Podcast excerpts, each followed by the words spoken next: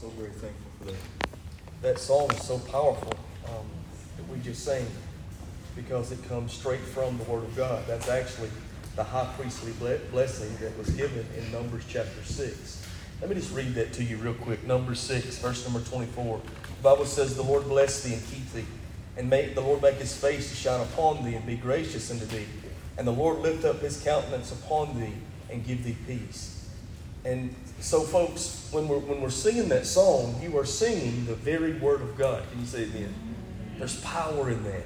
And, and then we, um, sometimes we say amen, and then sometimes we sing amen. Now, I'll say amen to that, and let me tell you what it means when we say amen. Amen um, means let it be so.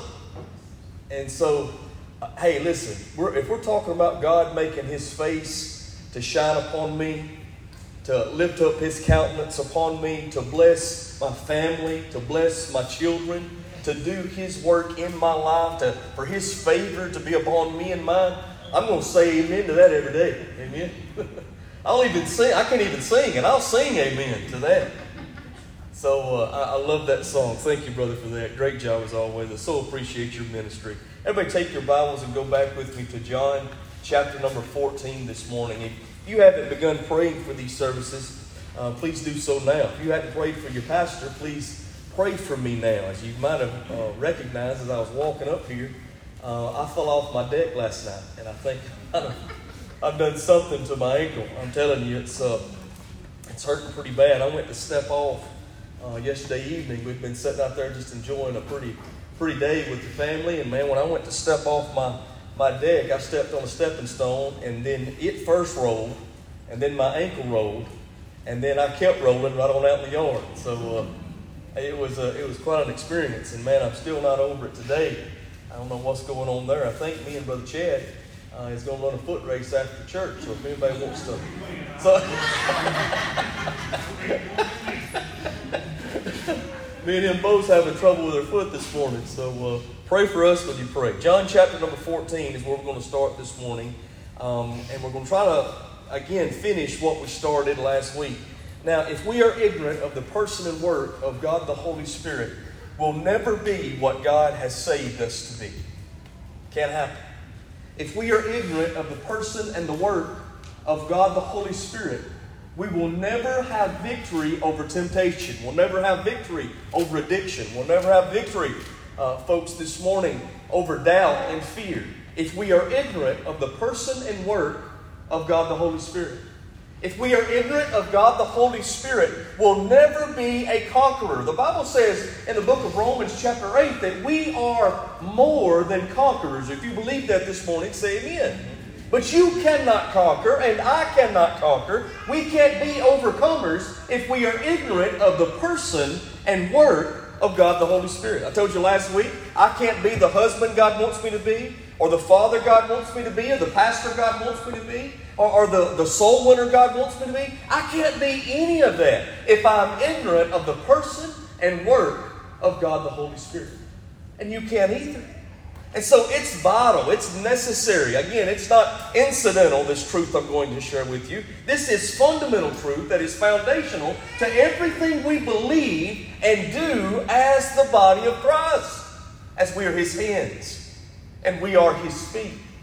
And so this morning, you must understand the person and work of, of God the Holy Spirit. So we're again going to look back at John chapter number 14. We're going to see straight from God's absolute truth, His precious word, who God the Holy Spirit. Now, what have we learned so far? We've learned, first of all, last week, if you remember, that the Holy Spirit is not an it, but a He. If you believe that, say amen this morning. He exudes emotion.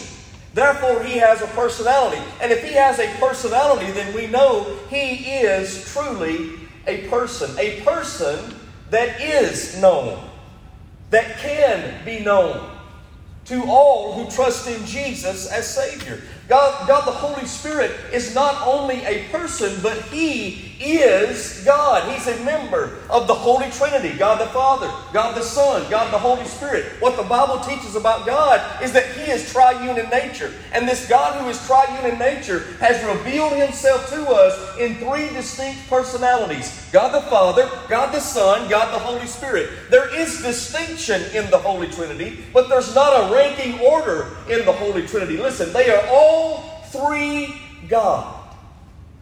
All three should be worshiped. They are one God.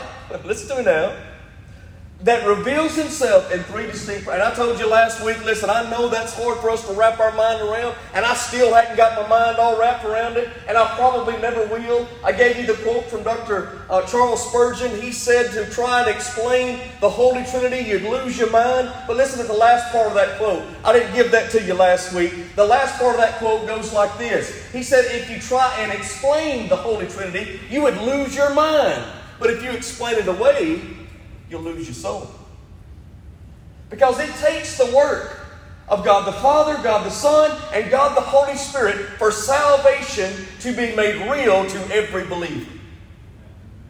Like we said before, God planned, God the Father planned salvation. God the Son, the Lord Jesus Christ, He paid for or purchased our salvation at the cross. Listen to me now. And God the Holy Spirit is the one who completely and totally performs salvation in the believer's heart life.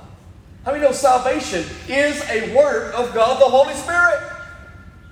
He convicts us, He baptizes us into the body of Christ, He fills us so that we might be used of the Lord, so that we might be controlled by Him, so that our plans are, are not what we go by, but His plans so that He can lead, God and direct us to be all that God has then saved us to be. So, salvation is truly a work of God the Holy Spirit. I want you to understand and know not only is He God, not only uh, is, is He the one who performs salvation in our life, but, but I, there's also four other things that we began talking about last time that the Lord Jesus makes clear to us in John 14, 15, 16, and 17 in what's called the Upper Room Discourse. These are the last words that Jesus spoke to his disciples right before he went to the cross. So it's very important that his disciples today hear these last final words, these final instructions. And so, really, what he's saying to his disciples then and to us here this morning is that, look, I'm going back to the Father, but when I go back, I'm not going to leave you alone. How many of you this morning are thankful that the Bible promises he never leaves nor forsakes us? He doesn't. He didn't forsake them disciples either. He's, he made the promise in John 14 Starting in verse number 15, he said, If you love me, keep my commandments, and I will pray the Father, and he shall give you another comforter, and that he may abide with you forever. Even the Spirit of truth, whom the world cannot receive, because it seeth him not, neither knoweth him, but you know him, for he dwelleth with you. Watch this now, and shall be in you. So we said the first work that Jesus makes plain to us, uh, to his disciples then and to his disciples now in John 14 is that the Holy Spirit comes to restore the presence of Jesus. He goes on to say in, in John chapter number 16, verse number 8, he said, It's expedient that I go away. It's necessary, it's needful. Matter of fact, it's better that I go away, for if I don't go away, then the Holy Spirit cannot come. Why is it expedient? Why is it needful? Why is it necessary? Why would it be better for Jesus to go back to the Father so the Holy Spirit could come? I want you to think about this. Do you remember in John chapter number 11 when Jesus was here in his earthly ministry? When he was physically walking upon this earth? Were, he was out preaching about the kingdom, and there was a person who came to him from Bethany, from the home of Mary, Martha, and Lazarus. Do you remember what they said to him? They said, Look, Lazarus is sick and he's about to die. And if you don't do something, if you don't get there quick, he's going to die.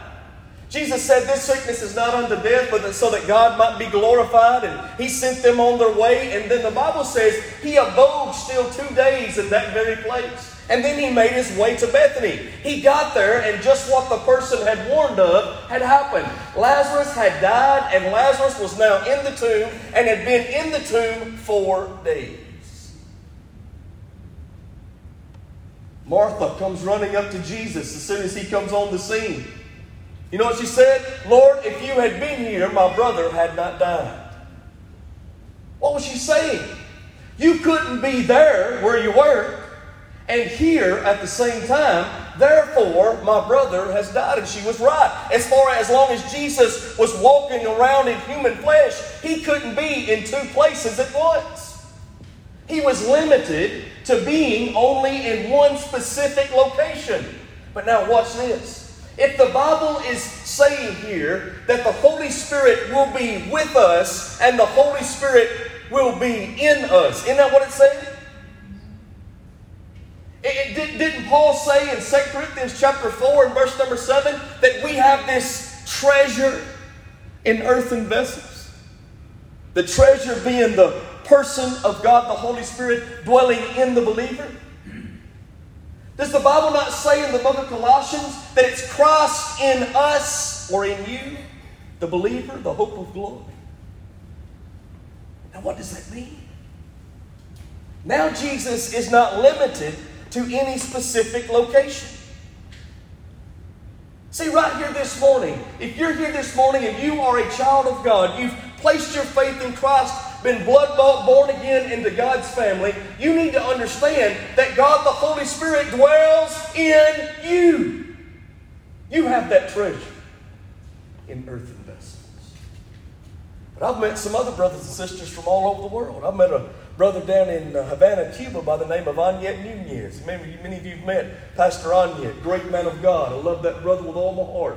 Let me tell you something. Right now in Havana, Cuba, there, the Holy Spirit of God, Jesus, is dwelling in Anyet Nunez in the person of the Holy Spirit. We've met, we've met another brother over in Costa Rica. Y'all remember Brother Jose Prada? Brother Jose came and actually spoke in our church back in the summer. Right now in Costa Rica, right now this morning, God the Holy Spirit, the person of Jesus, is dwelling in Pastor Jose. We've met brothers and sisters in Nicaragua. We've met brothers and sisters in Haiti. We've met brothers and sisters from all over the world. And right now, God is working in us. God is working through us right here in Hamilton, Alabama. But He's also working in Cuba. Listen, He's working in Costa Rica. He's working in Nicaragua. How do you even know this morning? God is at work in this world through His people. Man, how exciting it is to be a part of the kingdom of God. Why? Because the body of Christ is growing. The body of Christ is alive. The body of Christ is working. The body of Christ is making a difference. For we are now His hands and His feet operating by His power in this world so that we might make a difference for the kingdom of God.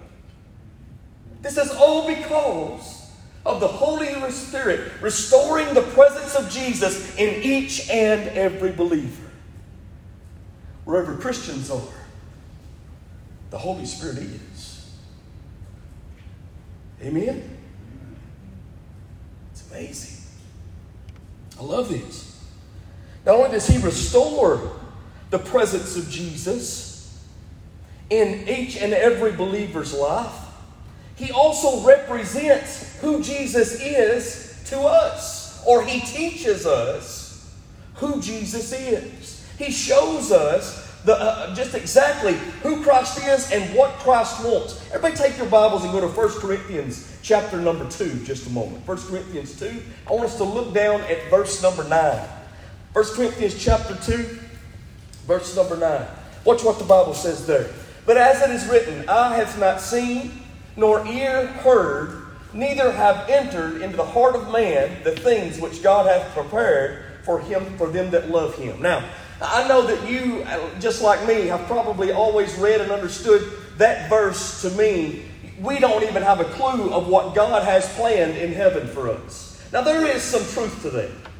I, I agree with that statement, but I really don't. And, and listen, I can't wait to see what God has in store for me in heaven. Whatever it is, going to be good. He who loves me most knows me best. And He knows exactly what I stand in need of throughout all eternity. And all of that's going to be made real for me in heaven. So I'm looking forward to that. And, and there's certainly truth that we don't even have a, have a clue of what's going to be in heaven for us. But, but I don't think that's exactly what it's meaning here. If you read it in context and you read the next verse, you'll see what I'm talking about. It says in verse 9 again, But as it is written, I have not seen nor ear heard, neither have entered into the heart of man the things which God hath prepared for them that love him. Now look at verse 10 though. But God hath, that's present tense. God hath revealed them unto us. How? By Spirit. By Spirit. He's not talking about something we're going to see in the future. He's talking about something that the Holy Spirit wants to show us now. Present tense. It says the Spirit searches all things, yea, the deep things of God. The Holy Spirit searches out the deep things, discerns the deep things, and then makes those deep things known unto every believer as he represents who Jesus is to us. It's amazing. Matter of fact, you will never know all you can know about Jesus unless you get it from God the Holy Spirit. You've heard me say it before. I'm going to keep saying it, folks. I love to preach the truth of the Word of God. I'd rather preach than eat when I was hungry. I enjoy it. I know it's what God's called me to, but I've come to realize I can preach truth, but only God, the Holy Spirit, can impart truth.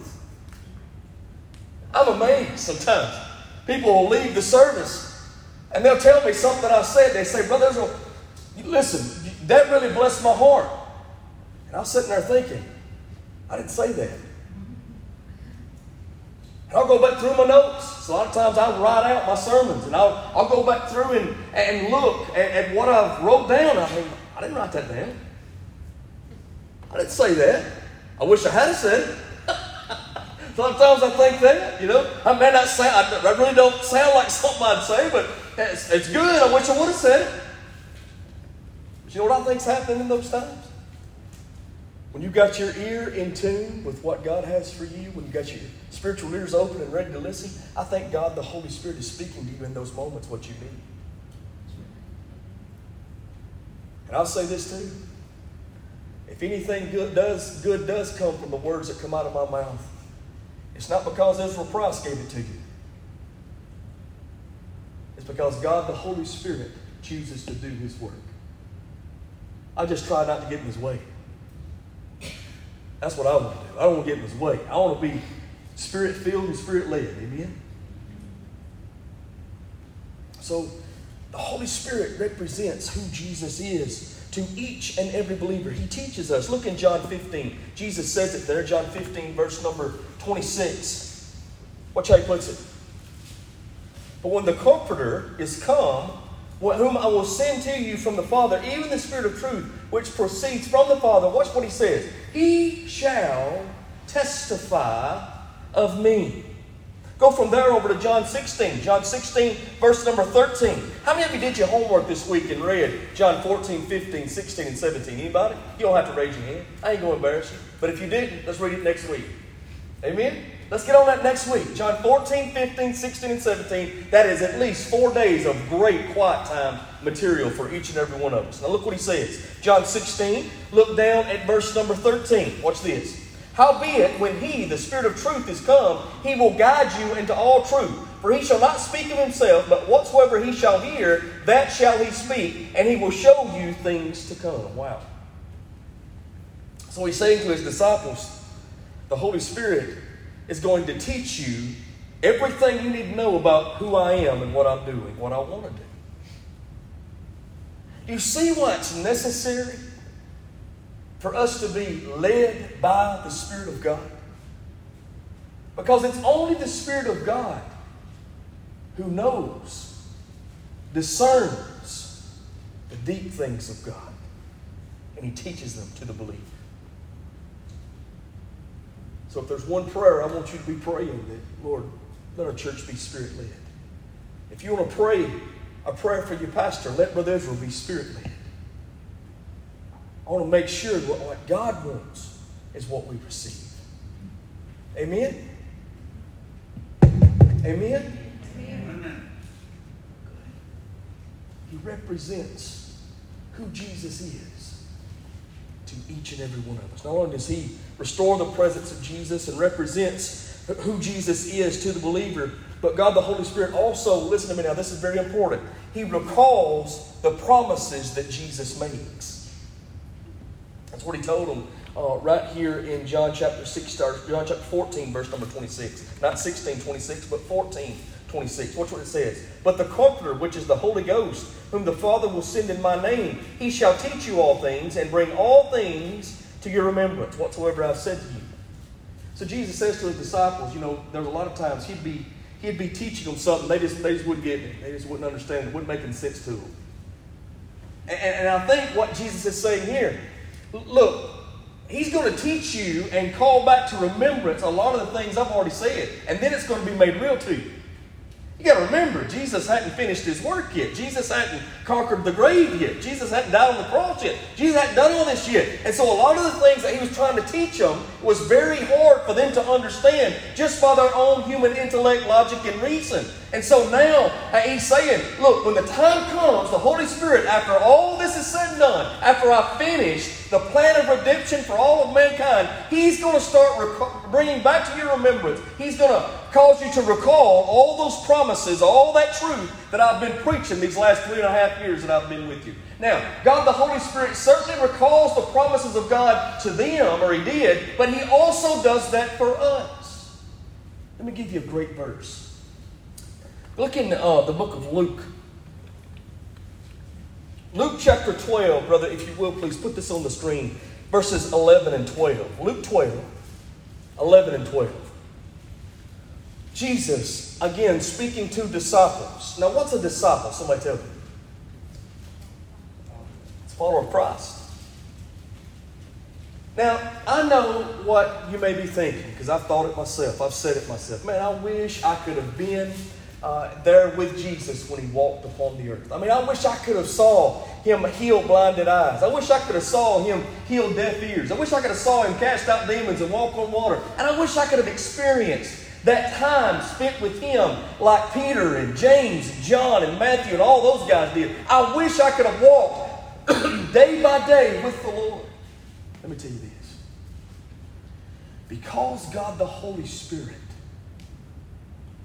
restores the presence of Jesus into the heart and life of every believer, we can walk with Jesus each and every day.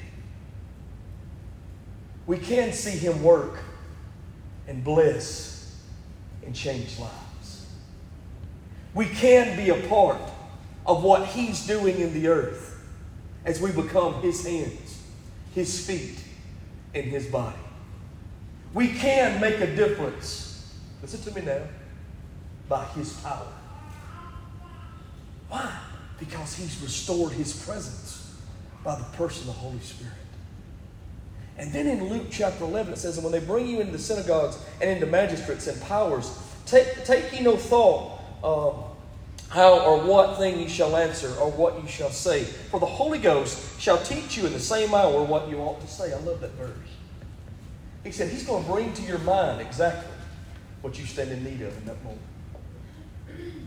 Can I say this to you? God the Holy Spirit's never failed me. Do you remember me telling you that if you will make yourself available, God will use you for His honor and His glory? Anybody in here scared to death about witnessing, sharing your faith? My, I guess I'm the only one. Yeah. All of us struggle with that somewhat. Why? Well, first of all, we realize the importance of it. And we realize the importance of sharing truth that changes lives. And listen, we realize that what we say can have an impact on someone's eternity. So, you know what? I don't want to tell them wrong. We realize the importance of what we're sharing, but we also realize the responsibility of sharing it. And so that can be a very heavy weight for us to carry, and we can walk around terrified that we're going to say the wrong thing, so we just don't say nothing. Well, that's exactly what the enemy wants. And, and when we choose to say nothing, do nothing for the kingdom of God, because of our fear, then, we'll, then we're certainly not accomplishing the purpose we've been saved for in the first place, are we? I'm glad of this. I'm glad of this. Every time I've stood before someone, God has been faithful to give me what I need in that moment. I am not telling you that I've always had the right answers or all the answers. Matter of fact, sometimes I just say, I don't know. Nothing wrong with saying that. I don't know. Because guess what? None of us need to be so arrogant and prideful that we think we got it all figured out. If you don't know, just say you don't know. Blabber on and try to make up a, an, an, answer that makes no sense. You can do a, little, whole lot more harm than good with that stuff. Just say, I don't know. But let me tell you what I do know. I know Jesus changed me. Know He's been real in my life. I know I trusted by grace through faith in Christ, and I've been born again. I know He's with me every step of the way. I know He gives me peace that passes all understanding. I know He gives me joy that's unspeakable and full of glory. I know He's put a brand new purpose in my heart and a desire to serve Him. I know that. God has never failed me to give me what I need in those moments. Uh, have you ever thought about this? I read the um, Fox's Book of Martyrs. If you've never read that, that would be a great, great devotional for all of us to read. We've got it in our church library. You can download it in a lot of places free of charge. Fantastic book. But I see these stories of these great men and women of God, champions of the faith, who die by burning at the stake or being beheaded or being fed to wild animals and with their last breath, they are still preaching the glorious gospel of the Lord Jesus Christ. They've been in prison. Their families have been taken away from them. And still, with their last breath, they're preaching the glorious gospel of the Lord Jesus Christ. It's amazing. And I ask myself, what if I was at the stake and they were putting the wood around my feet? What if I was headed to the chopping block to lay my head down? What if they were marching me into the arena to be killed by lions and tigers and wild animals? What, what if that was me? Would I still have the courage, spiritual boldness, to preach the gospel to the very end? Because guess what? All a lot of those folks had to do was just renounce Jesus. All they had to do was just shut up. Stop preaching Christ. And they couldn't do it. They couldn't do it because they knew what God had done for them, how real He was to them.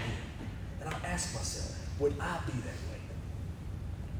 Well, I'll tell you this I'm standing on Luke chapter 12, verses 11 and 12. I can't say what I would do or what I wouldn't do in that moment. But I can say this God will always do his part. He will give us the spiritual boldness, the courage to say what needs to be said when it needs to be said, what needs to be spoken. Isn't that good? He recalls, or causes us to recall, the promises that Jesus made. So he restores the presence of Jesus. He represents Jesus to the believer. He recalls the promises of Jesus. But let me say, you something else. He also releases the power of God through us. Acts chapter number one. Everybody turn over there and we're done.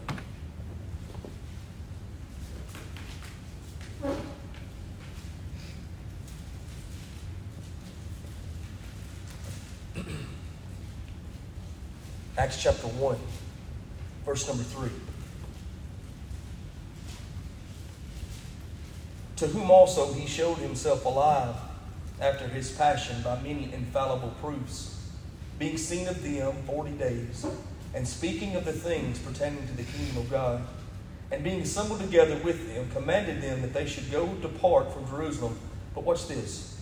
I don't know if it's in your Bible, I hope it is, but in my Bible, these are red letters. Everybody know what the red letters mean, don't you? This is Jesus speaking to his disciples.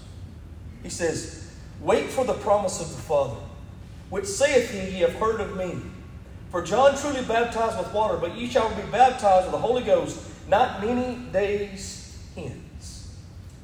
See, what is happening in Acts chapter 1 is a fulfillment of the promise Jesus made in John 14, 15, 16, and 17. What we've been studying. So he's saying, You wait for the promise. Now, now wait a minute. We, we've got a church to start. We've got a gospel to preach. We've got to go and tell people what you've done. You've conquered the grave. We've got to go let them know. Jesus said, Wait.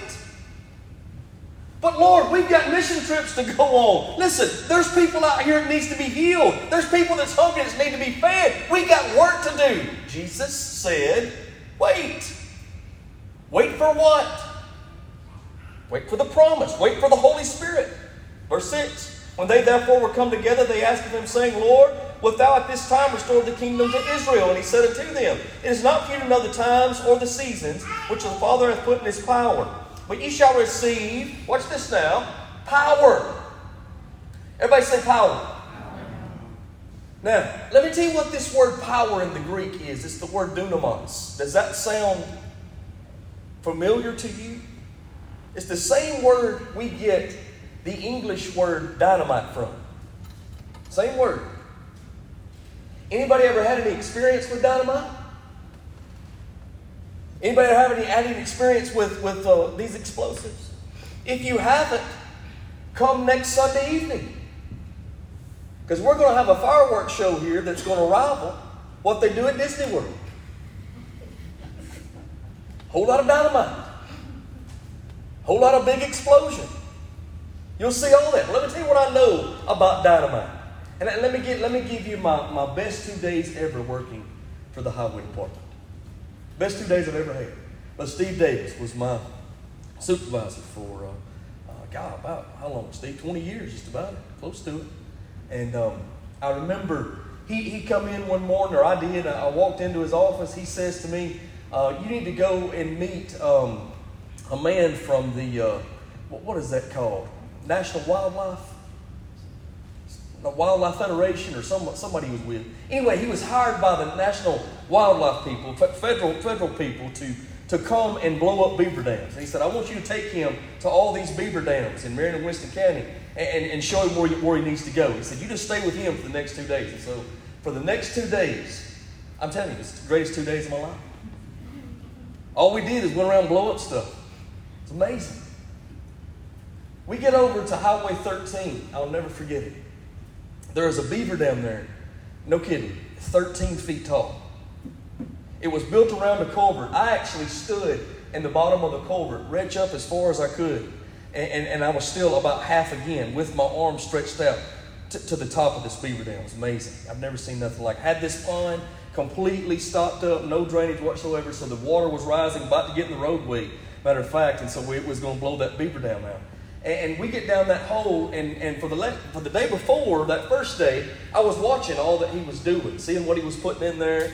Uh, he was using um, tannerite, which is, you know, just about like dynamite, I guess, but very explosive. I know that. So he, he's putting all these sticks in there and wiring it all up, and he even let me wire up a few of you know, with it having a good time talking back and forth. And, and he put three in this beaver dam. He's like, You think that's enough?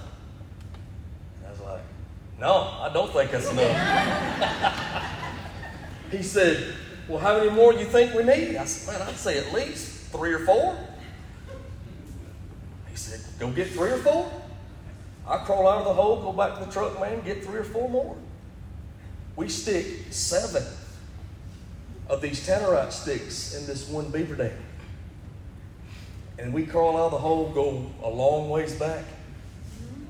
He sets this thing off. And I'm going to tell you something, folks. It changed the whole landscape of the shoulder of the highway. It's amazing. Have you ever been have you ever been so excited and scared at the same time? That's how I was when I seen that thing blow up. Because we were there by ourselves, had no traffic control, had no machine to get anything out of the road. And when that thing blew up, it blew mud and sticks and probably beavers all the way across Highway 13. There's stuff everywhere. So I called Steve. I said, man, we're gonna need some, we're gonna need something down here on 13 because it had pretty much shut down all traffic. I mean, it, it changed the landscape of the whole place. That's power. That's dynamite or dunamis. Jesus said, You better wait for the Holy Spirit because He has the power necessary to change things. Can't go by yourself. Can't work in your power. At least you can't be effective in your power. You can work really hard in your own power and get nowhere, but you can't be effective without the power, the person, the work of the Holy Spirit. And he says this to him. He says, But you shall receive power after the Holy Ghost has come upon you, and you shall be witnesses unto me both in Jerusalem and in all Judea and in Samaria and in the uttermost parts of the earth. Jesus said, Wait, the promise is coming. And when it gets here, He's going to release His power in you, through you, so that you might be the witness God wants you to be. This is the person and work of God the Holy Spirit. Do you know Him? Have you been born again? Is He dwelling in you? If you have any question of that this morning, you don't have to. You can be sure today. The Bible says in Romans chapter number 8 that if you don't have the Holy Spirit, you don't have Jesus. And if you're here today and you've not yet been born again and you know it, what are you waiting on? You can have a comforter, a friend, a teacher that will walk with you and talk with you a long life's weary way. Amen? That's why I keep telling you. I'm glad I'm getting to go to heaven. If there were no heaven and there were no hell, I still want to know Jesus. So I can experience Him daily. So I can experience His peace, His joy, His love. If you know Him, you know what I'm talking about. If you don't, you don't. But you can today. Everybody stand together.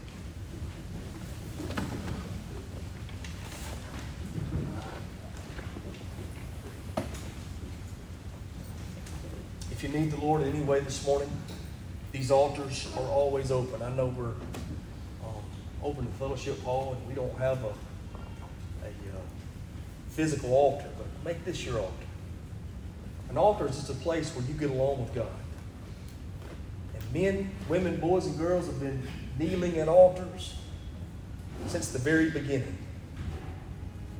And I want to tell you something.